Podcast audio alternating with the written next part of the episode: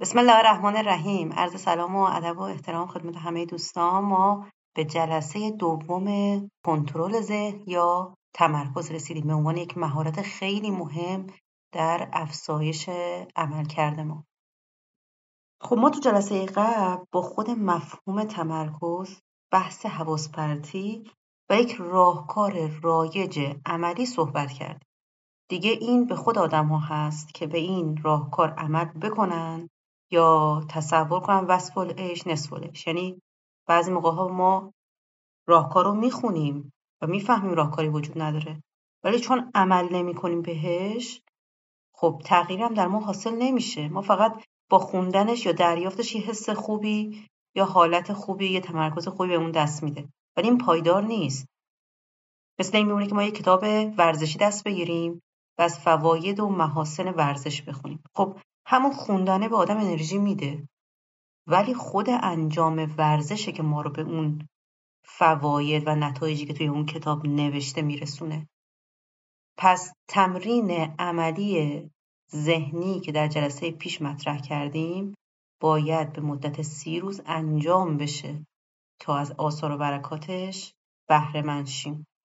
ولو روزی پنج دقیقه اون تمرین باید انجام بشه. پیچیده و سخت و با زمان زیاد نکنیم که باز انجام ندیم. پنج دقیقه در طول شبانه روز شدنیه. همین تمرین پنج دقیقه. ولی اگه هر روز انجام بشه نتیجهش شما می‌بینید. خب توی این آموزش روش اگه تمایل داشته باشید در واقع دشوارتر کنید این روش رو ما می‌تونیم از سطح تمرکز بر تصویر خارج بشیم وارد انتظار بشیم. یعنی چی؟ یعنی شما باید به اسامی و معانی فکر کنید. مثل محبت، فداکاری، خشم، شادی. یعنی اسم ها معنی دارن ولی تصویر عینی ندارن. یعنی تصویری که شما با چشم ببینید. اینکه آدم فکر کنه به معنی فداکاری به معنی محبت تاثیرش در زندگی راهکارهاش لحظات غرق بشه در همین یه دونه موضوع. نه هیچ موضوع دیگه ای. یا محبت یا فداکاری یا خشم یا شادی عدالت انسانیت وجدان هر چیزی یک مفهوم انتظایی. تمرکز بر این اسامی معانی قدرت تمرکز فکر رو خیلی عالی می‌کنه. یعنی آدم می‌تونه ساعتها بشینه در مورد یک موضوعی تفکر کنه که خروجیش محصولاتی هست و نتایجی هست و فوایدی هست. حالا توی مراحل بالاتر یعنی اون روزهای پایانی میشه این مفاهیم رو خب گسترده ترم کرد عمیق ترم کرد. حتی میشه دنباله دار کرد.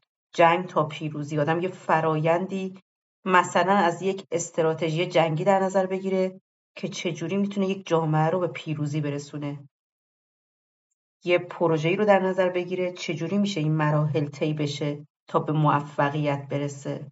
زندگی خودش رو در نظر بگیره یک افق و چشمانداز ده ساله مثلا در نظر بگیره بگه من چه پله هایی رو باید بالا برم یا چه قدم هایی رو باید بگذارم یا چه گام هایی رو باید بردارم تا به اون شخصیت مطلوبی که در نظر دارم برسم.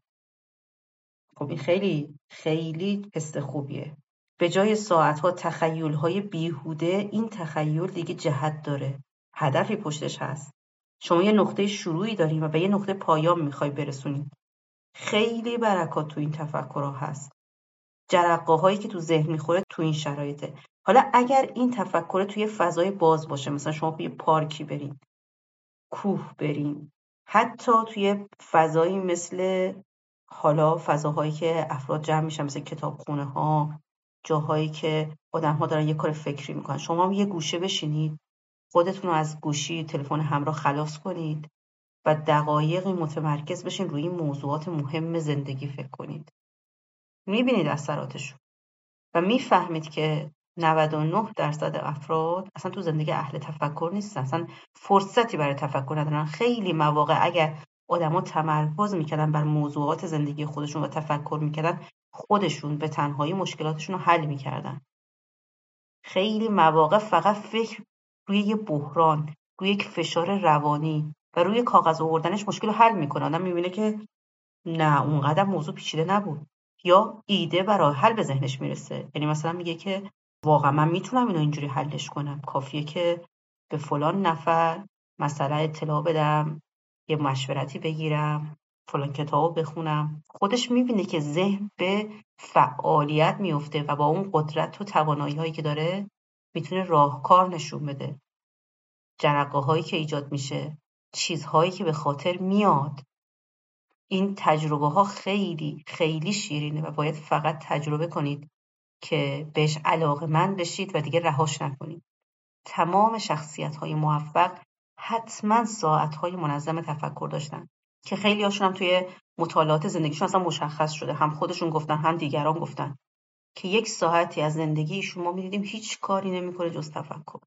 و صرف این تفکر انسان رو متفاوت می‌کنه با بقیه. به خودش میاد با یه تفکر ساده به خودش میاد که این مسیری که داره میره اشتباهه من دارم چیکار می‌کنم؟ به خودش میاد این رابطه دوستی که داره اشتباهه. تفکر آدمو عمیق می‌کنه آدمو دوراندیش می‌کنه آدمو عاقبت اندیش می‌کنه. و اینها همه با اون تمرکزی ایجاد میشه که شما بتونین دقایق یه جا متمرکز بشین عوامل حواس رو حذف کنین و بگین من می‌خوام فقط روی این موضوع فکر کنم.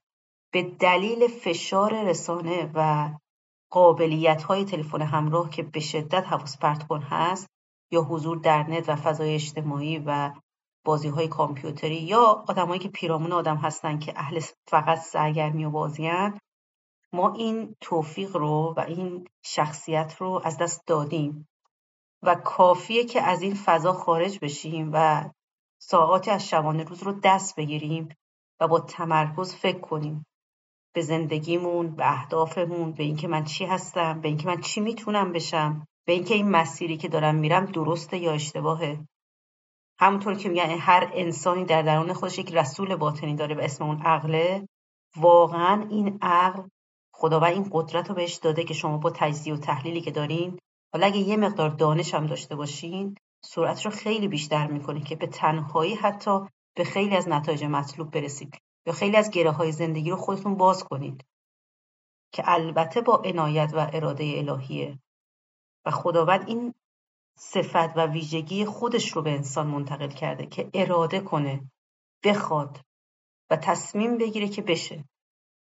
پس این اهمیت تمرکز اینجاست. کسایی که به دلیل این پراکندگی ذهنی که توسط این عوامل حواس پرتی ایجاد شده فرصت نمی‌کنن یا حوصلهشون نمی‌گیره یا قدرت ندارن که تمرکز کنن محروم میشن از اینکه خودشون رو به تعادل یا تعالی نزدیک کنن. ضرورت و اهمیت تمرین برای تمرکز پیدا کردن به خاطر اینه. خیلی از کسانی که احساس سردرگمی، پوچی، رها بودن یا ضعف در اینکه بتونن روی موضوعی فکر کنن و به نتیجه برسونن مبتلا هستن به این گرفتاری ها با همین تمرین هایی که به نظر ساده میاد.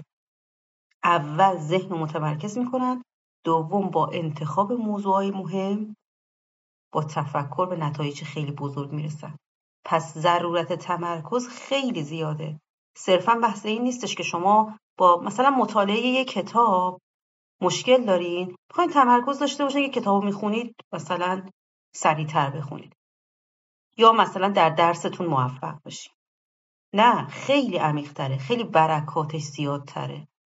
و اونهایی که وارد این وادی شدن یعنی رو تمرکز و کنترل ذهن خودشون کار کردن دیگه نمونه های مستاقی عینی ماجرا هستن که میگن زندگی ما متحول شد. ما یه آدم دیگه شدیم. زمان ارزشش فرصت حیات مدیریت زندگی همه اینا دچار تحول و دارای کیفیت شده. پس اهمیت کار بر تمرکز خیلی کمک می‌کنه به انگیزه ما برای اینکه روی این موضوع در رابطه با خودمون کار کنیم. خب ما تکنیک های تقویت حافظه رو داریم. اینکه ما بتونیم یه چیزی رو در واقع در ذهنمون تصویر سازی کنیم و اون رو نگه داریم حافظه تقویت میشه. به خاطر همین اون نور شم و مثال زدیم که شما اول به نور نگاه کنید و سعی کنید پس پلک چشمتون که اون حاله نور حفظ میشه وقتی چشم میبندیم اون رو نگهش داریم. تجسم و نگهش داریم. این کمک می‌کنه به تقویت حافظه. چرا؟ چون دارین با اراده سعی می‌کنید اینو حفظش کنید. خیلی خوبه که اینو تمرین کنید. خب تو فرایند داشتن تمرکز یکی از مهمترین شرط ها در تمرکز حواس علاقه است. خیلی ها میشنوی میگن من اصلا حافظه ندارم. کافی ازشون بپرسه که نشونی خونتو بلدی؟ می‌تونی بری خونتون تنهایی؟ میگه خب آره انقدر که آره می‌دونم. این پس تو حافظه داری. حافظه نداشتن اون کسیه که حالا به زبون رایج میگیم آلزایمر. کسی که دیگه نمی‌دونه. چیزی یادش نمیاد. نمی‌دونه کیه. دیگه از انجام کارهای شخصی هم جا میمونه. چون چیزی برای سلسله مراتب کارها تو ذهنش دیگه نمیمونه. اینکه شما هر روز که بلند میشین از خواب می‌دونید قاشق و چنگال و لیوان و بشخاب کجاست و بدون اینکه اصلا فکر کنید مستقیم میرین سراغش این حافظه است. اینکه می‌دونید کتاب کجاست دفتر کجاست کیف کجاست لباس کجاست این حافظه است. اینکه از اتاق خارج میشین یه دفعه به خودتون میگین یادم رفت اومده بودم اینجا چیکار کنم برمیگردین تو جای قبلی. صحنه رو که می‌بینید تدایی میشه یه دفعه میگین آها یادم اومد می‌خواستم این کار بکنم دوباره می‌بینید اینا حافظه است. ولی نکته ای که مهمه اینه که چون ما به همه مسائل اهمیت نمیدیم دقت نداریم یا علاقه نداریم ثبتش حک شدنش ممکنه خیلی کمرنگ و ضعیف باشه. پس ما اون اصل توانایی تمرکز پیدا کردن رو یا حفظ کردن رو داریم. بهش نپرداختیم یا بهش علاقه نشون ندادیم روی خوش نشون ندادیم. مثلا من اینو توی اکثر بچه که رشته ریاضی هستن دیدم. مصرانه میگن ما اصلا حفظیات رو نمی‌تونیم. اصلا قدرتش رو نداریم علاقه نداریم. من توی وضعیت عربی دینی تاریخ افتضاحم در حالی که تو قواعد ریاضی بسیاری از قوانینش قواعدش روشهاش مسیر راه حلا همه حفظه حفظیاته. ولی چی میشه که تصور می‌کنه؟ اولا که یه بخشش تلقینه. چون آدمهای قبل از اونم همیشه این حرفهای تکراری رو می‌زدن دومش اینه که خب واقعا از اون بخش از قدرت حافظه خودش استفاده نکرده. تمرکزش رو فقط گذاشته تو اون ای که بهش علاقه داره. مثلا ریاضی بوده. حالا کافیه یه خورده ذهنش رو از این بسته بودن باز کنه و بگه نه فرقی نداره. هر چیزی رو من اگر با تمرکز بخونم حفظ میشم. یه چیز مشخصیه. حالا اگر به این در واقع خوندنه و وقت گذاشتنه و زمان گذاشتن علاقه رم اضافه کنم مثل همون ریاضی اینها رم درک می‌کنم دریافت می‌کنم و در خاطر میسپارم. حالا میگیم خب آخه واقعیت اینه که من علاقه ندارم. همینجا این جمله گفته میشه و نقطه پایان گذاشته میشه. در حالی که روش هایی وجود داره برای ایجاد زمینه های علاقه. اینکه تصور بشه من علاقه ندارم و نقطه پایان غلطه. خیلی چیزا رو به ما آموزش ندادن. ما یاد نگرفتیم. حتی نمی‌دونیم که میشه خیلی کارا رو کرد و آدم به واسطه اون کارا به چیزی علاقه من شه. نمیشه خودش رو تک بودی در نظر بگیریم که من اینطوریم. من غیر این نمی‌تونم باشم. نه انسان گفتیم ظرفیت اینو داره استعداد اینو داره که همه ابعاد وجودیش رو رشد و پرورش بده. چیز ذاتی ما اینجا نداریم. اکتسابیه یعنی می‌تونید روش کار کنید و از اون وضعیتی که هستین خیلی بهتر بشین. حالا ممکنه تو آدما این نوسان یا تفاوت داشته باشه ولی این ارتقا و بهبود برای همه انسان ها شدنیه. یه جمله خیلی قشنگی تو, کتاب مرحوم نادر ابراهیمی بود. فکر می‌کنم در کتاب یک عاشقانه آرام. این جمله خیلی تو ذهن من مونده. و اون این بود که ما هرچه بخواهیم می‌توانیم بشویم. استعداد بزرگترین دروغی بوده است که بشر به خود گفته است. این ناخواسته در ما تلقین شده. اگر رشته ریاضی رفتی تو تو حفظیات ضعیف خواهی بود. تو تاریخ و جغرافیا و عرب نه ممکنه معلمتون خوب نبوده. ممکنه تلقین زیادی شده که کسی که ریاضی می‌خونه نمی‌تونه گرایش به علوم انسانی داشته باشه. حالا اتفاق خیلی جالبی که میفته اینه که قالب بچه هایی که رفتن رشته ریاضی حتی کارشناسی رشته ریاضی خوندن میرن تغییر رشته میدن خیلیاشون احساس می‌کنن به خصوص از نوع خانم ها احساس می‌کنن که نه باید برن سمت علوم انسانی، فرهنگی، تربیتی. و میگن بچه های ریاضی توی علوم انسانی موفق ترن به دلیل اینکه اون در واقع بازی با ذهنی که انجام میشه قوای فکری تعقلی رو تو بحث ریاضی که این اتفاق میفته کامل می‌کنه یا قوی می‌کنه و تو مسائل انسانی هم ذهن بازتری دارن.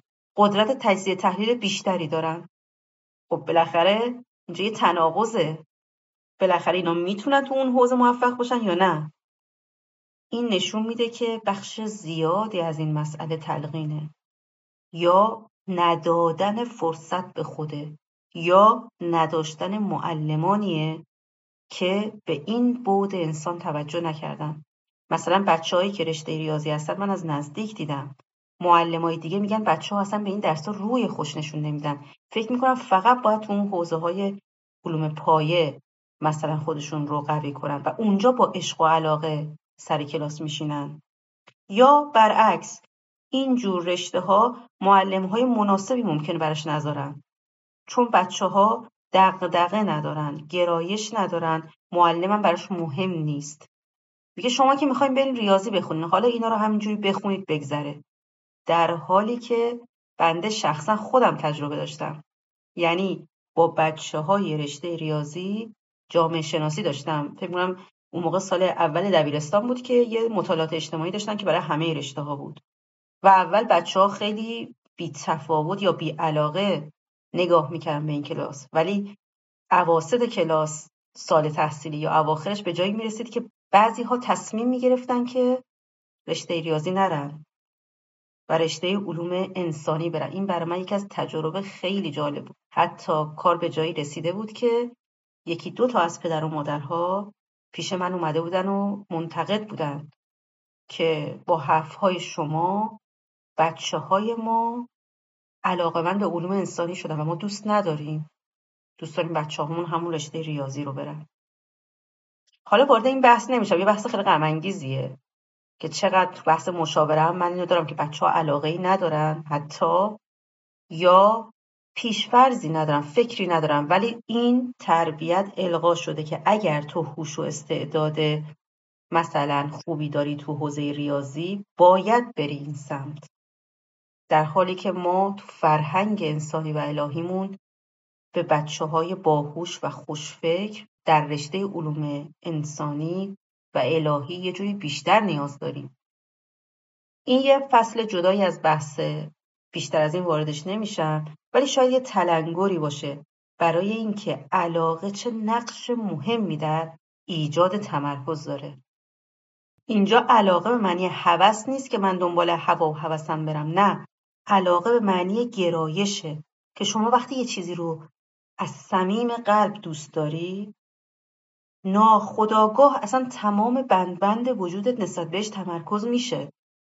یعنی اصلا خیلی هم نیازی نیست اصلا به تمرین و تلاش زیادی بپردازی برای اینکه خودت رو آموزش بدی که به زور روی این موضوع تمرکز کنی. نه. برو اون علاقه رو درست کن. علاقه رو درست کن. در مسیر علاقه قرار بگیر. می‌بینی که در وجود آدم یه عشق و محبتی نسبت به اون مسیر و تصمیمی که گرفته ایجاد میشه که اون باعث میشه اتفاقا بدون فشار عوامل بیرونی با تمام وجود و علاقه اون مطالب رو بخونه رو اون موضوعات فکر کنه و سعی کنه که یه خروجی و بهره از این تلاش و فعالیتش داشته باشه. خب حالا ممکنه شما بگین باشه ما اگه بخوایم توی این مسیر علاقه قرار بگیریم چیکار باید بکنیم؟ یعنی زمینه های ایجاد علاقه که اشاره شد چی هستن؟ یه نکته خیلی جالب اطلاعات اولیه است. یعنی مثلا وقتی شما در مورد یه موضوعی شخصی میری مطالعه می‌کنی میگی ای من واقعا نمی‌دونستم این تاریخچش اینه داستانش اینه اینجوری شده که این اتفاق افتاده. و این به شما گرایش میده هیجان میده که برید اونو دنبال کنید. ولی وقتی یه چیزی رو بدون هیچ زمینه فکری واردش میشین خب هیچ حسی بهش ندارین. و این باعث میشه که خیلی سخت به سمتش برین یا توجهتون بهش جلب بشه. به خاطر همین میگم مطالعه پیش از کلاس واقعا تاثیر داره. یعنی وقتی شما یه اطلاعاتی دارین این اطلاعات کمک می‌کنه که با هوش و حواس دوست داشته باشین جواب پیدا کنید. دوست داشته باشین در موردش با معلم بحث کنید ازش سوال کنید. من خاطرم هست یه مدرسه ای سالها پیش دعوت کردن موضوع ما در مورد فمینیسم بود. یعنی در رابطه با وضعیت زنان یا دختران در غرب بود. و من گفته بودم که من در مورد فمینیسم هم صحبت خواهم کرد. خب رایج تو بحث های فمینیستی عنوان موج اول فمینیسم موج دومشون موج سومشون این کلمه موج خلاصه توش رایج تو تاریخچه ای که ازش میگن. من رفتم سر کلاس شروع کردم به یعنی اومدم که مقدمات بحث رو بگم. قبلش از بچه ها سوال کردم. گفتم بچه ها آیا اطلاعی علمی آگاهی در رابطه با فمینیسم دارین شما؟ خب تجربه همیشگی این بود که غالبا چیز خاصی نمی‌دونستن. و هر چی که می‌گفتن خیلی به درد بخور نبود. میفهمیدم که اصلا اطلاعی ندارم. فقط تحت تاثیر یه سری هیجانات هستن. اما یه بار یه کلاسی رفتم. خب چون قبلش تبلیغ می‌شد کلاس فلان با موضوع فلان. بچه با ثبت نام می‌کردن اختیاری بود. یه کلاسی رفتم. یکی از بچه ها بلند شد و برگشت گفتش که بله من نسبت به موج اول بعد موج دوم مطالعه داشتم. در رابطه با موج سوم این نظر رو دارم. یعنی می‌خواست نشون بده که من خیلی مسلطم و مطلعم. در واقع جایگاه مخالف و منتقد بود. برای من خیلی جالب بود. و به دلیل اون مطالعه‌ای که داشت بیشترین بحث رو تو کلاس می‌کرد و چون می‌خواست بگه که من این اطلاعات رو دارم و این آگاهی رو دارم و برام سوال ایجاد شده اینجا چرا اینجوریه؟ یا من یه چیزی می‌گفتم گفتن نه این با اون تناقض داره. این به هیجان و شور بحث خیلی کمک می‌کرد. در حالی که تو قالب کلاس تازه چقدر زمان می‌برد که بچه ها بیان تو بحث بفهمن اصلا موضوع چیه. چون نیاز مقدماتی بگی توضیحاتی بدی. پس این مطالعه پیش از کلاس واقعا تو زمینه علاقه آدم اثر می‌ذاره. چیز مورد فانتزی نیست. واقعا باید تجربه کنید کافیه تو زمینه‌ای که می‌خواین با این نفر صحبت کنین قبلش یه مطالعه داشته باشین تو کلاسی که می‌خواین شرکت کنین قبلش یه مطالعه داشته باشین. در مورد موضوعی که می‌خواین فکر کنید قبلش یه مطالعه داشته باشین. الان اون وجه مثبت و مفید اینترنت اینه. هر سوالی هر کلمه هر عنوانی در ذهنتون بیاد کافیه در نت جستجو کنید. دنیایی از کتاب و مقاله و متن میاد و این می‌تونه ذهن شما رو تقویت کنه. برای اینکه شما مواد خام فکری رو بگیرید حالا دیگه خودتون روش فکر کنید و تجزیه تحلیل کنید. و این به ایجاد علاقه در شما و تمرکز در شما کمک می‌کنه. ولی یه نکته خیلی مهم اینه که حواستون باشه. این ویژگی باید ساده باشه و کم حجم باشه. یعنی این کسب اطلاعات اولیه. بعضی ها مثلا یه موضوعی رو می‌خوان مطالعه کنن توی نت جستجو می‌کنن. بعد خب یه دفعه می‌بینم هزاران صفحه باز میشه. بعد نزد شاید ده تا 15 تا 20 تا صفحه رو همزمان تو تبهای مختلف اون بالا باز می‌کنن که دیگه من می‌خوام یه مطالعه جانانه داشته باشم. این یه صفحه دو صفحه خب حجما زیاده. خسته میشن از از اصلش میفتن و حوصلهشون نمی‌گیره دیگه دنبال کنن. و یه کلمه صفحه اون بالا چون باز مونده احساس می‌کنن باز یه کار ناتمام ناقص انجام دادن کلافه میشن. نه در حد یک متن دو متن. همین که کلیت مطلب دست شما بیاد که داستان چی بوده از کجا شروع شده و الان در مسائل روز بحث در کدوم بخش این داستانه. کافیه. پس ساده و کم حجم بودن اطلاعات اولیه خیلی مهمه که شما همیشه اهل این بشین که سراغ اطلاعات اولیه برید. وگرنه معمولا از این راهکار استفاده نمی‌کنید چون یه کار خسته کننده و معمولا ناقص رها شده میشه. یکی دیگه از موارد اینه که شما باید اینو بدونید یادگیری تدریجیه. وقتی یه دفعه به خودتون فشار میارین که ظرف در واقع یه زمان بلندی در یک روز یه مطلبی رو یاد بگیرید یا روش وقت بگذارید همیشه فراری هستین از شروع اصلا. چون میگین من حداقل 8 ساعت 9 ساعت باید روی موضوع وقت بگذارم که در واقع اشراف کامل پیدا کنم. حالا به خصوص اگه اون تو دایره علاقتون هم نباشه دیگه. مثلا درس تاریخ دینی عربی زبان انگلیسی شما اصلا وحشت دارین نسبت بهش. عزا می‌گیرید هر وقت می‌خوایم بخونید. در حالی که ساعت ها ممکنه مثلا ریاضی بخونید و بگین که اصلا متوجه گذر زمان نشدم به خاطر اون علاقه پایه‌ای که وجود داره. البته این موضوع برعکسه. همونطور علوم انسانی که نسبت به علوم پایه هیچ علاقه ای ممکنه نداشته باشه. خب یکی از راه های خیلی ساده اما به شدت شدنی و کاربردی اینه که به جای اینکه نه ساعت تو یک روز اختصاص بدین برای یادگیری در رابطه با اون موضوع که یه مقدارم بهش علاقه ندارید اینو تبدیل کنید به نه روز یک ساعته. یعنی بگین من روزی یک ساعت این کتاب می‌خونم. هر چقدر شد. و چون یواش یواش اطلاعاتتون بیشتر میشه مطالعتون باعث اونس بیشتر با مطلب میشه یواش یواش می‌بینی دارم می‌فهمم این به این ربط داشت. و چون هر روز داره تکرار میشه از اون حافظه کوتاه مدت منتقل به حافظه بلند مدت میشه حس خوبی بهتون دست میده که می‌بینین مثلا برای اولین بار وارد کلاس شدین و اشراف اطلاعاتی دارین نسبت به محتوای کلاس.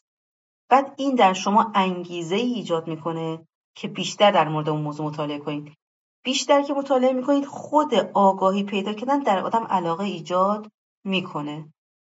این یکی از شیرین ترین تجارب تغییر در واقع تاکتیکه که اثر می‌ذاره روی خروجی و موفقیت شما.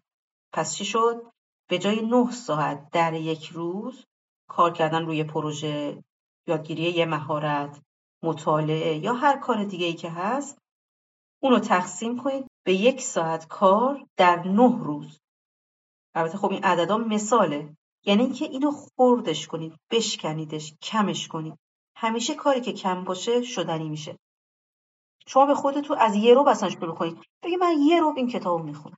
روزی یه رو فقط. ساعت قشنگ بزنید فقط هم یه رو وقت بذارید ولی اگه هر روز این کار انجام بدین مثلا ظرف یه هفته می‌بینید حجم زیادی اطلاعات رو ظرف یه هفته دریافت کردید در حالی که همیشه میذاشتین میذاشتین شب امتحان که از سر ناچاری یه دفعه یه حجم زیادی رو دریافت کنین که آخرم دچار تهوع روحی میشونین که فقط اینو امتحان بدین تموم شه. و فردای امتحانم دیگه هیچی از اون تو ذهنتون نمونده. چون با ناراحتی و فشار وقت گذاشتین براش و ذره علاقه توش پیدا نمی‌شده خب طبیعتا ذهن تمایلی نداره که بخواد اینو حفظ کنه و برای شما نگهداری کنه. پس اطلاعات زیاد و به یک باره به راحتی شما را یه چیزی بیزار می‌کنه یه مشخصیه. و اگر شما این فرایند رو تغییر بدید می‌بینید که از اون شدت بیعلاقگی دور شدی. خب موارد دیگه هم هست. موارد دیگه هم هست که اگه اجازه بدید برای اینکه این جلسه طولانی نشه خسته کننده نشه و ما هم از این قاعده استفاده کرده باشیم و رعایت کرده باشیم در صوت بعدی بحث رو ادامه میدیم. موفق باشیم.